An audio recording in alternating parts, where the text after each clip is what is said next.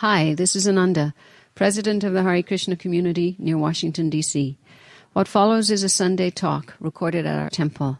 Every Sunday we invite the public for meditation, a talk, and a vegetarian lunch. We'd love for you to join us. More information is available at iskconofdc.org.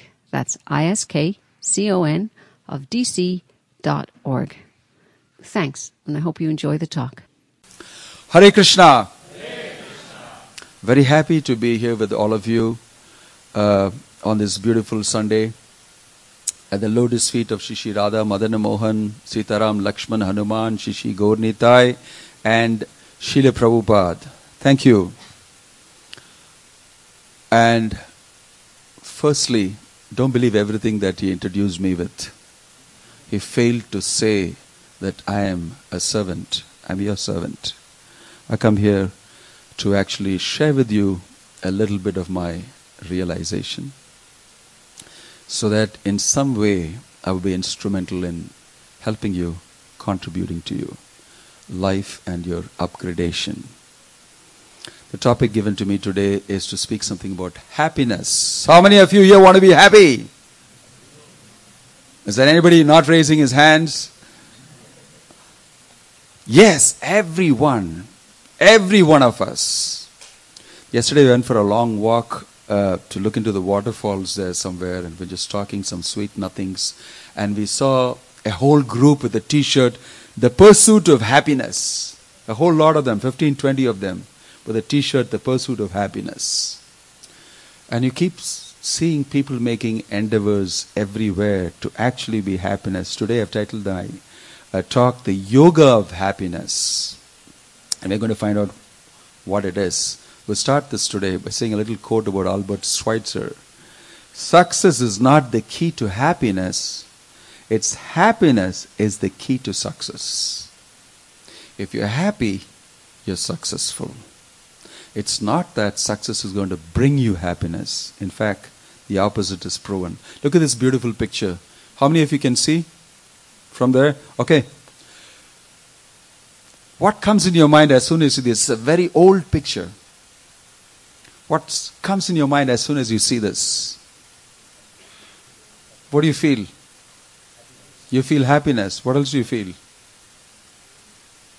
Something good deep inside. This girl is enjoying pure happiness, untainted by anything. Small kid Look at this guy. In Africa, in the depths of Africa, he has made his own Ray Ban. He's fabricated his own glasses. And he seems much more happy than all those guys who wear Ray Ban. Yes or no? Nascent happiness, fresh happiness. He's discovered it, he's fabricated it. He looks so happy. I'm saying these things because there's also other side of life. Sorrow is part and parcel of life. And being happy is quite a challenge. First of all, why? Why do we need happiness? What's it about happiness that's everybody is talking and singing this song about? Definitely, happiness means many things. There's a lot of benefits to happiness. I don't know how much of you can see that. A uh, lot of benefits to happiness. Happiness is proven to actually increase productivity. This is how the people look at who? Human resource guys. Keep the people happy, they produce more. Exploitative. But they found out that if you keep the people happy, they produce better. And it leads to success and good relationships. But happiness has its challenges individually in each person's head. People get addicted to certain emotions which they repeatedly want to revisit and visit and visit, and it curtails their happiness. They're stuck some side, sometime in comfort zones which actually don't give them happiness anymore, but they don't know how to get out of it. And there are certain types of triggers that give them certain types of pleasures, and they indulge in that, and some other thing happens, it's actually not happiness. then some type of conditioning, and they have lack of motivation, etc., etc. But these are some challenges I want to briefly touch on.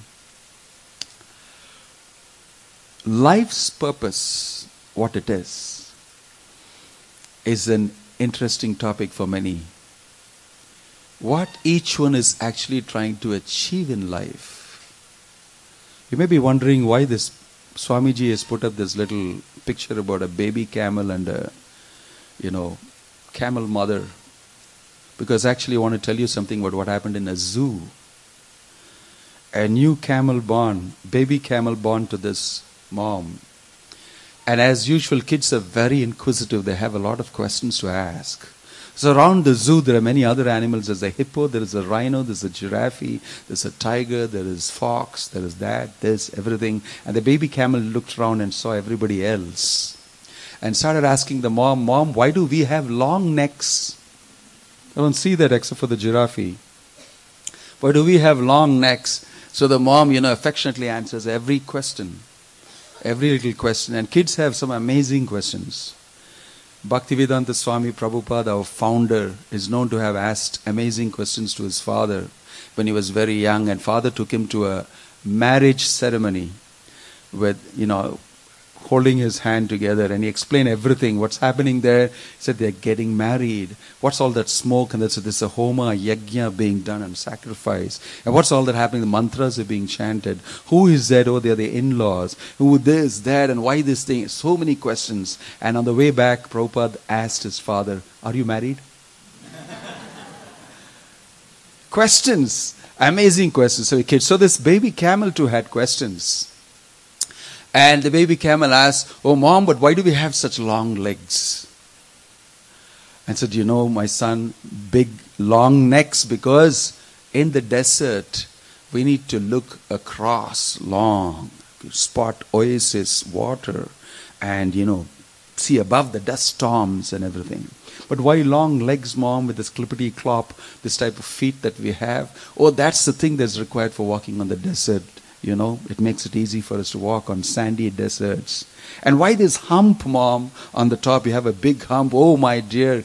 Uh, the hump is meant for storing water. You know, we go long distances. I can store 8 kgs of water. You too, you have a small mini hump. It'll become big very soon.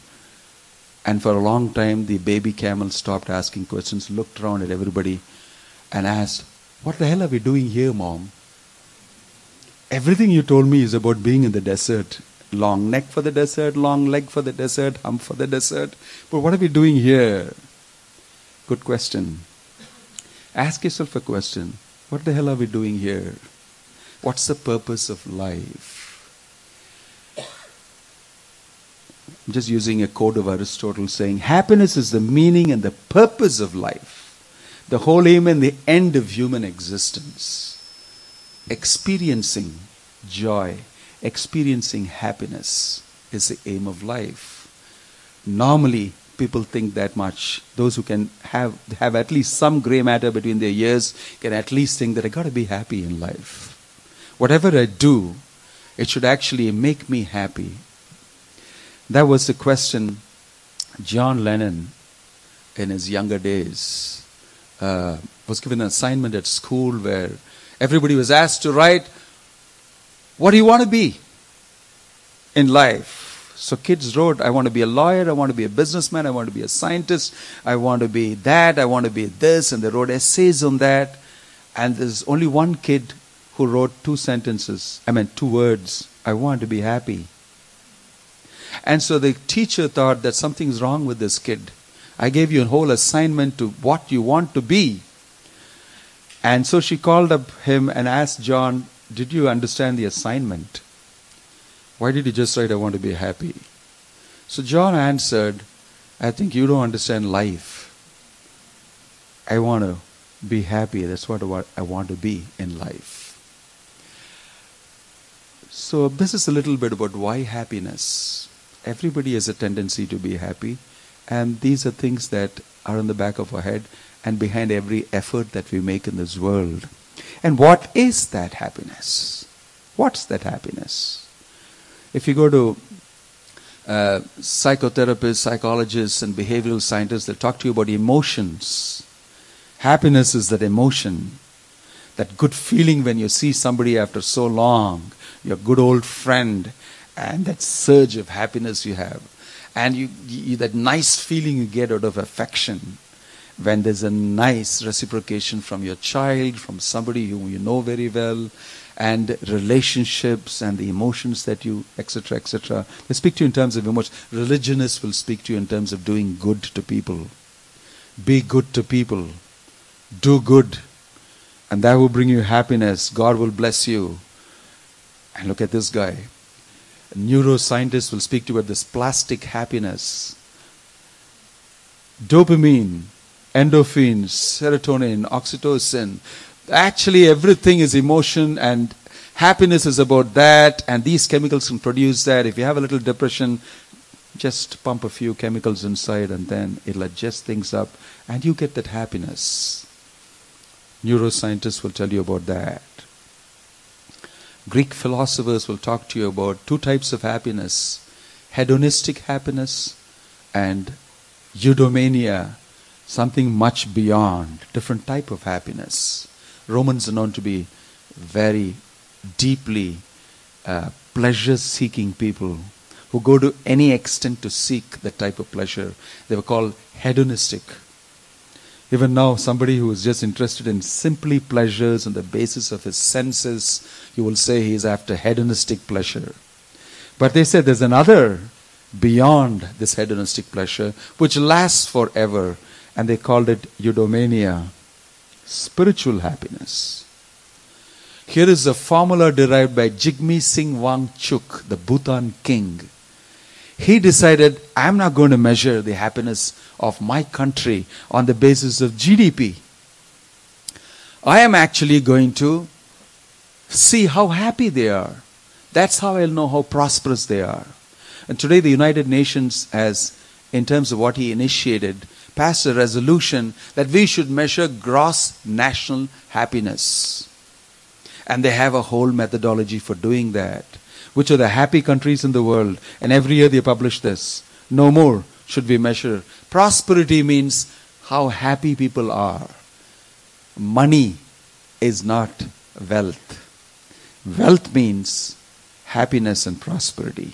Looks like the UN has woken up to a new scale of measuring prosperity. But the secret, which no one knows, many wisdom laden people speak about. No, actually, happiness comes out of health, relationships, gratitude, service, etc., etc. Health, be disciplined, eat good food. Yes or no? All these things can also be contributing to happiness. Yes or no? Eating good food, eating proper time, sleeping on the right time, having some discipline, having exercise, etc., etc., contributes to happiness for sure. We know that. Relationships amongst people, the type of relationships we have, and the challenges that we face. In the material world, people have to work very hard to maintain a relationship gingerly, tenderly. Uh, don't say that, don't do this. I mean, say the right thing at the right time, get to wish them at the right time, and then everything is maintained very well. Relationships, good relationships, bring us happiness. So never, never, we never want to spoil our relationships.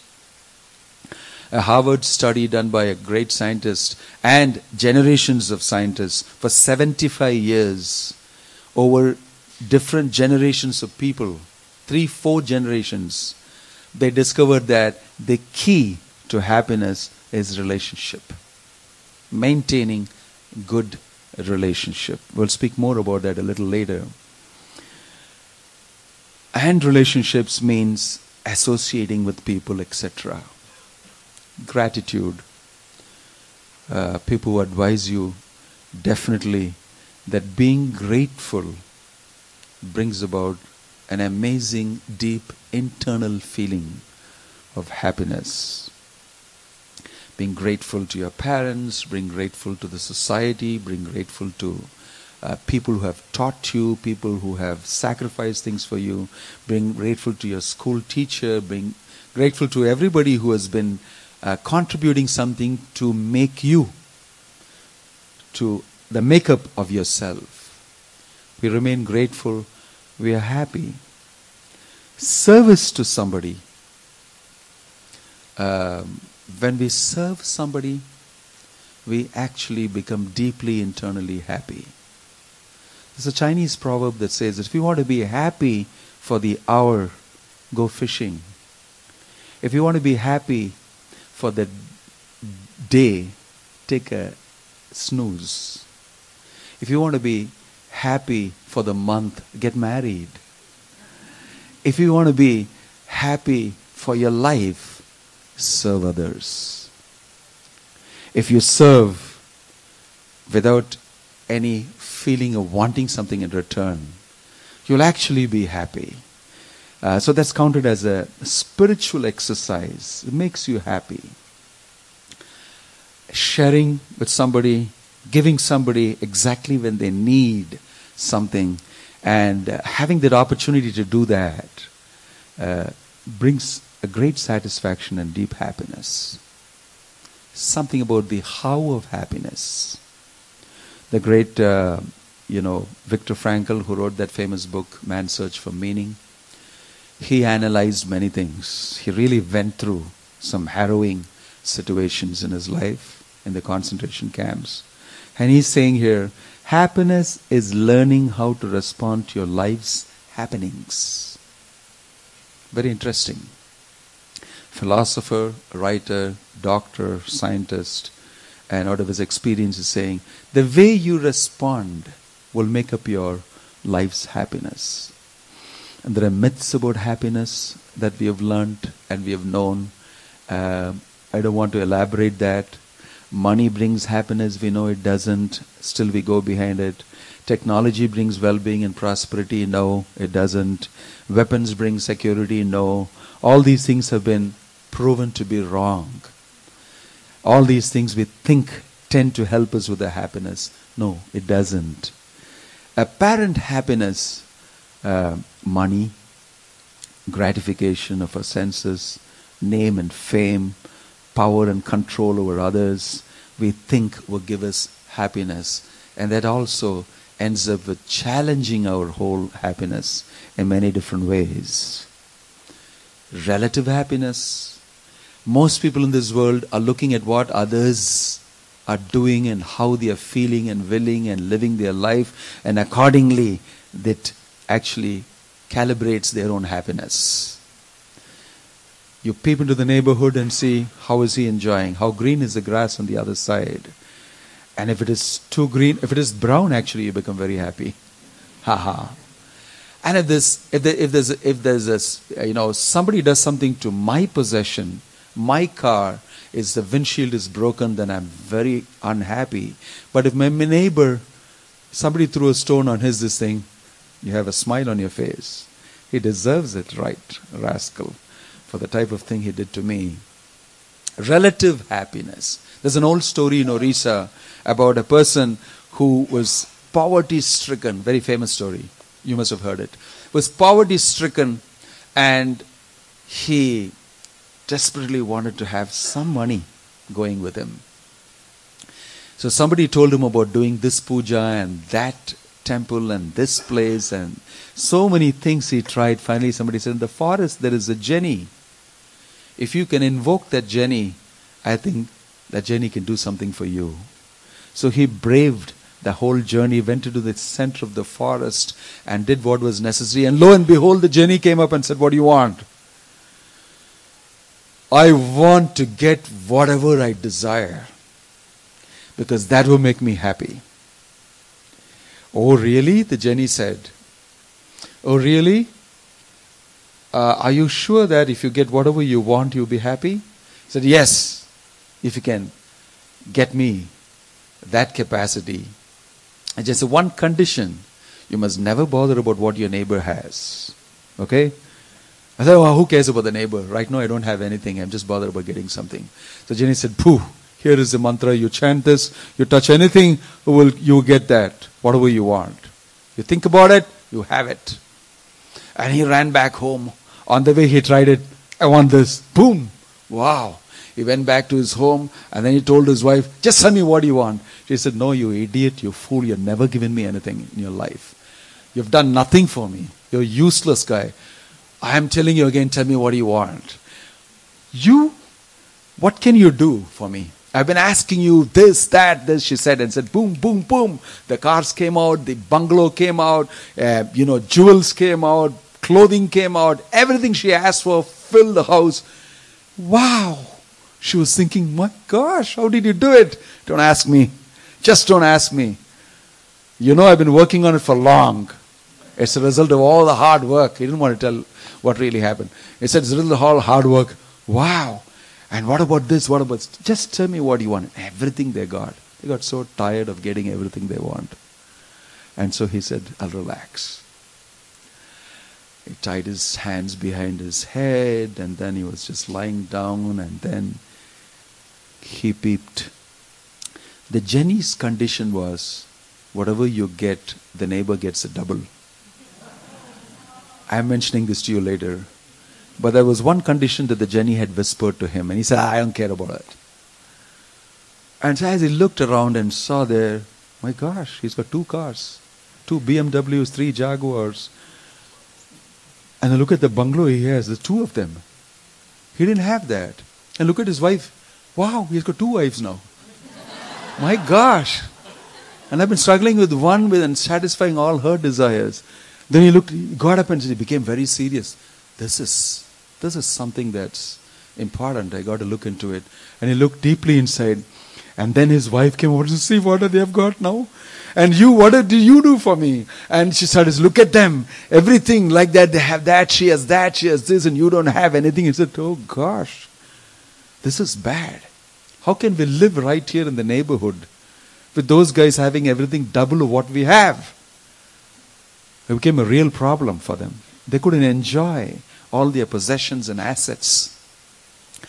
So he was tossing and turning, couldn't get sleep properly. In the morning, he was wondering, he was keeping on looking out the window and looking at them, enjoying.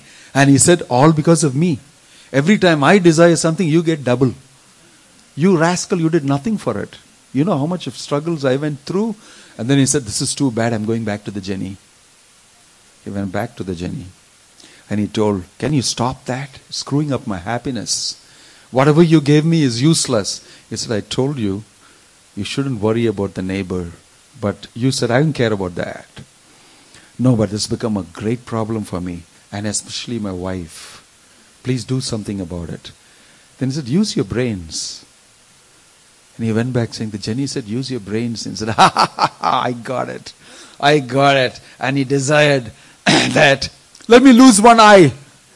Let me lose one eye. it doesn't matter to me. And he lost one eye. He saw the guy, he's got two, he's lost two eyes, he's become blind. he was happy. There's an old story to tell people, don't compare yourself with others. so relative happiness. We live in a world where we forget our real happiness. You see this document here?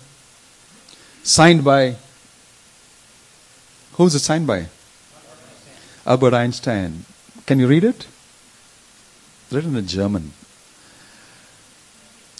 When Albert Einstein was nominated for the Nobel Prize several times, it didn't happen. And over a long period of time in 1922, the news that he got the Nobel Prize was brought to him while I think he was in Switzerland or somewhere in a huge uh, hotel room he was put up. And he got news conveyed to him that you've got the Nobel Prize. It came to him. And Albert Einstein at that time reflected on his great fortune and didn't think much about it. The translation for that is this A calm and modest life brings more happiness than the pursuit of success combined with constant restlessness. When he got the Nobel Prize, he took a sheet of paper on the table, on the pad. This is what he wrote. This went for $1.2 million in 2006 or something. Happiness Sutra, written by Albert Einstein. Remember, uh, he was getting the highest award, accolade, for him, which he was waiting for in one sense. But this was his realization after he got it instantly. I won't go through this. Maslow's uh, everybody knows Maslow's uh, cone. The top apex of it speaks about self actualization, which we can understand as purely a spiritual endeavor. The real understanding of happiness, after going through all these things, is what's mentioned in the ancient Indian tradition, coming out in the Bhagavad Gita, etc. I'll close with that. Happiness is actually generated by you. It's not something outside of you. It's not something outside in that it will come out of the pleasure that you seek or the boons given by the genie or the other persons who are around you and things that you do, the money that you make and the positions that you get in society and all that actually don't give you happiness. And this is experienced by everybody. Happiness is generated by you. Like the example of the musk deer, Prabhupada, our founder. He told us that the musk deer, amazing feature of the musk deer is it generates a musk scent from its navel. And then it starts smelling it. And it doesn't know from where it is coming. Amazingly, it's ignorant of the fact it's coming out of its own navel. And it goes around looking for it, searching for it, smelling it, and running here and there, looking for it. Similarly, the conditioned human being is thinking that happiness is something available elsewhere, but actually a whiff of it he's already getting is generated from him. So Prabhupada gave this example of a cage polishing civilization. He said that our civilization focuses on the external so much. And he gave us a story about the spinster who had no friends because she was too wealthy and she got rid of all the relatives who were after her wealth alone and therefore trying to be her friends. And she had only a parrot who was a good friend and who spoke to her regularly. How are you doing? And she would answer. And she said that you are my only friend, and with all my wealth, I would make you a golden cage. You deserve it for being with me without any motivation. So he, she gave the parrot a golden cage and hung it in the veranda of the house. But she couldn't sleep peacefully because a lot of the wealth she had was put in the cage. It was full solid gold. And every now and then she'd get out and see, oh, is it okay? Fine. It's okay. And then every morning she would come and clean the cage. And she got so busy with the cage that she was no more listening to the parrot or answering the parrot. And she got so busy that actually the parrot died with no attention. Prabhupada told us the story and said that we kill our own happiness, we kill our own spiritual identity by catering only to our body, our mind, and our requirements external to us. But all along, unbeknownst to us, the source of our happiness is right inside us. And this is what they meant by eudaimonia, the Greeks. Hedonia, the outside stuff. Eudaimonia, a little more inside our thinking, the way we have our disposition and emotions towards certain things, and all that chemicals and everything we're talking about. Amazingly, scientists found out something more they found out that in their experiments, this I just picked up from a you know doctor who told me this. You know something? Exactly what you're saying has been found out, but nobody knows the type of explanation you're giving. They said they found out endocannabinoids. In that they found out one molecule which they named Ananda, the bliss molecule. Every human being when he gets highly spiritually happy, he generates that molecule. The, they named it the bliss molecule. They called it Anandamide. Amazingly, uh, the doctor told me this and said, Do you know this? The Bhagavad Gita you gave me, I've been reading, and you know, things are mentioned this. I thought you should know about this. I was very amazed. I thought I'll bring this information to you. Anandamide molecule is something that you can generate. And when you actually practice devotional life, awakening your spirituality and exercising it in devotion to Krishna, as Krishna mentions in Bhagavad Gita, you will most probably be generating a lot of anandamide. You don't have to come under focus and examine, but mostly you do. Real happiness is what you're made of. Bhagavad Gita and scriptures tell us that our nature is Satchit Ananda, eternity, knowledge, and bliss. You're made of that happiness. In fact, you are that happiness. It is just that you don't know how to excavate it and bring it out. So Bhaktivedanta Swami Srila Prabhupada spoke about natural happiness that is lying dormant within you. And civilization that we know of is busy trying to have some unnatural happiness which doesn't last and brings us a lot of difficulty. Here in this happiness matrix that I've drawn, against long standing happiness and eternal happiness and instant gratification versus our wants and needs. We may not have time to go through this. But you can actually, all these things happen to us in our life, and we want certain things, but we actually need happiness. We need that deep internal happiness lying dormant within us, which is within our capacity to actually bring out. Uh, so Gita speaks about, the Bhagavad Gita speaks about three levels of happiness. It speaks about levels of happiness on the basis of the three modes, sattva, rajas and tamas. And here is sattvic happiness, which is in the beginning may be a little difficult, but in the end lands up in ultimate experience, a good experience. So many things we don't like to do initially, but actually they are good for us. Kids are told that you do this, it's good for you and they say no no no you know when you have to administer a medicine to a kid you have to do it with great care because mostly they won't take it. And then you have to give them you know sugar coated pills do it in a better way and then they take it. But actually those things that we don't like initially but actually are good for us in the end they are called sattvic happiness. And those things that start in a very good way uh, look very nice, but actually bring us misery. Krishna calls them rajasic happiness. And we know a lot of those examples. Tamasic happiness means you don't have any idea of where it's beginning, where it's ending, what it is, nothing.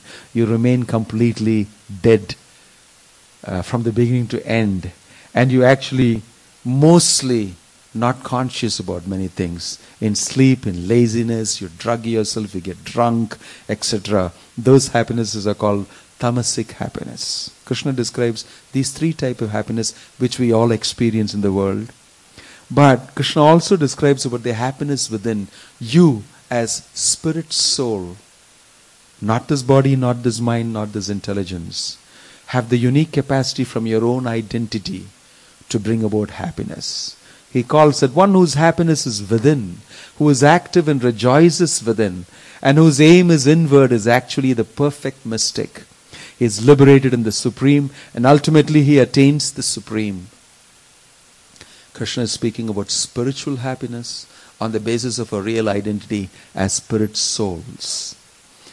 Uh, he says that I am the foundation of the self, that happiness, which is immortal, imperishable, and eternal, and is the constitutional position of ultimate happiness. So, ladies, dear ladies and gentlemen, happiness, as per Bhagavad Gita, is something which is under your control. You can actually develop it. Uh, it is up to you to do it. And there is a process of doing it. And Bhaktivedanta Swami Prabhupada, our founder, actually gave us that process. He spoke about all these things, different levels of happiness that uh, we did cover now. But ultimate happiness, ananda, bliss, comes out of expressing our love and devotion for the Supreme Godhead, Krishna. When we actually fall in love with Krishna, which Krishna is inviting us to do, Manmana Bhava, Mad Bhaktaha, Madhyaji Mam Namaskuru, he's saying that in Bhagavad Gita.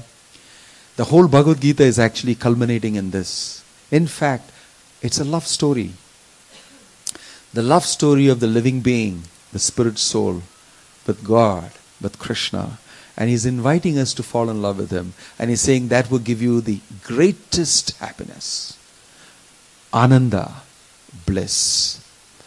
So when we chant the holy name of the Lord, Hare Krishna, Hare Krishna, Krishna Krishna, Hare Hare, Hare Rama, Hare Rama, Rama Rama, Hare Hare, we can experience a little bit of that. Especially when we chant together in Sankirtan, we can experience that. And Srila Prabhupada said, I want to change the way people think in this world. Make them happy. Whatever they have understanding about happiness, I want to change that. I want to give people happiness. Give them a peek into what reality is. And actually help them in happiness. So he charged us all with this cultural and spiritual responsibility to spread this happiness. And we're trying to do that uh, by actually following his order. So, in essence, today you can take home that the greatest challenge to your own happiness is you. And you can be determined to be happy on the basis of these instructions given in the Bhagavad Gita and uh, the instructions, practical instructions given by Bhaktivedanta Swami Prabhupada and such great acharyas. And you can be determined to achieve that happiness. You simply try to be happy in the material world by moving and possessing various things actually doesn't make you really happy.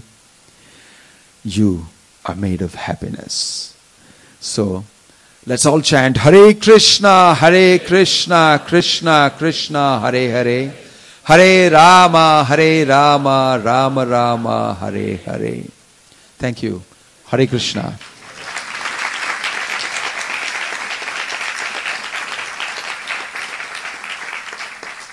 So some, some questions? Ki Prabhu is very enlightening and we really appreciate your uh, good words. The only question I have is that um, happiness and wellness, are they unanimous? Are they synonymous? Synonymous, Yeah. yes. Oh, yes. Wellness uh, does contribute to your happiness. Having good health, mental health, and physical health actually can make you happy. Definitely, no doubt about it. Or rather, not being well can disturb your happiness. No doubt. Having said that, I want to also bring to you Bhaktivedanta Swami Prabhupada's life history, a sliver of that. Uh, he suffered great unwellness. He had two heart attacks when he sailed in his ship to America here. He had a stroke one year after. And many times he was going through some challenges in his health. But there was an amazing thing about Bhaktivedanta Swami Prabhupada, which, I want to, which illustrates what I'm trying to say today, is that we have another deeper source of happiness, which if we tap, can make it so difficult for our unwellness to screw our happiness. Right? Of course, this is something on a greater, higher level of spirituality, of devotion, etc. But Srila Prabhupada exhibited that in his life. I just want to say that on the side. Depends on what our level of realization about ourselves is, what are the depths of understanding we have about ourselves. According to that, we will have these things affecting us. Okay? Make sense to you? Yeah, right. Hare, Krishna Maharaj, thank you very much for the nice class. Uh, one question is uh, 90% of the time or 99% of the time of our life, we will do those things which really don't want to do. Like uh, you don't want to work 12 hours in office or doing some other things. Ah, Uh, but uh, but we are doing it uh, kind of we don't really know also why we are doing kind of thing and uh, the most of the problems that we face in the world are also like with relationships be it your boss or a colleague or somebody else your relative or so how we can better utilize our time reduce those things and Very interesting question, though I cannot directly answer, um, give you an answer directly. But just want to mention that you said that we have to work, we have to do this, we have to do that, and all that. Actually, um, what we are really trying to say is that don't need to do it. you're, you're actually saying that too. I don't need to do it, but I have to do it. um, the definition of God that Prabhupada gave us was Natasya karyam karanam cha vidrite parashaya shaktir shuyate. Just quoting. He said that God is a person who has nothing to do. How do you like that? I like that so much when I first heard the definition of God. He has no work to do. Wow, I want to follow him. the Hare Krishna movement are followers of Krishna. but we do a lot of work for Krishna. Right? We do a lot of work for Krishna. It gives us a lot of pleasure.